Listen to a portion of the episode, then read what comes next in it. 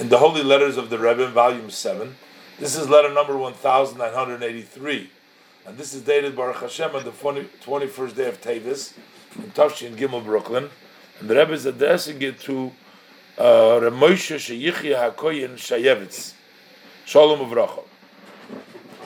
So the Rebbe says, I'm hoping that it's extra to encourage you, to remind you, that on the Sunday, the 24th of Tevis, is the Yortzai, the Yom HaYilula of the Alter Rebbe, the author of the Tanya and the Shulchan Aruch, and therefore that means that it's a very privileged, special day to have success both in matters which are found in the teachings of Chasidus and also with matters that are found in the teaching of the revealed part of Torah.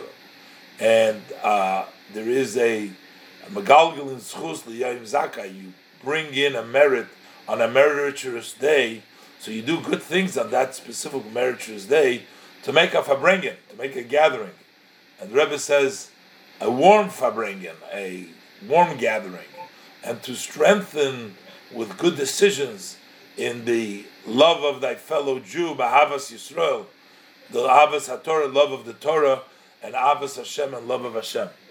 And a special privilege with this regards is to the Kohanim, because the Kohanim have been entrusted, it's been given over to them the mitzvah to bless the Jewish people and to bless them from love of thy fellow. As we say in the blessing, the Kohanim say, Levarich es amma Yisrael be'avo, to bless your people Israel with love.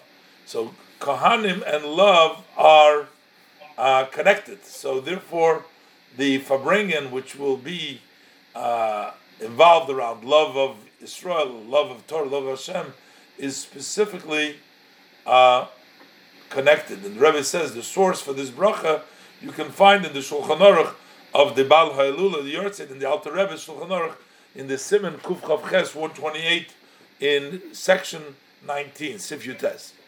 And then to bring it down, this level of love in those that are being blessed.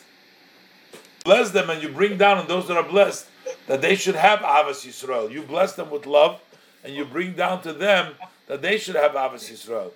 Now the Rebbe is putting here Zichroinus Omud Shimon gimel. I think it maybe means the book of Zichroinus of the previous Rebbe. I'm not sure exactly what the Rebbe is referring to over here.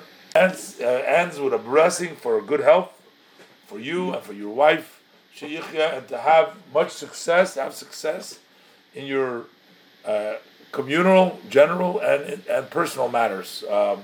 So here, the Rebbe is reminding him, basically.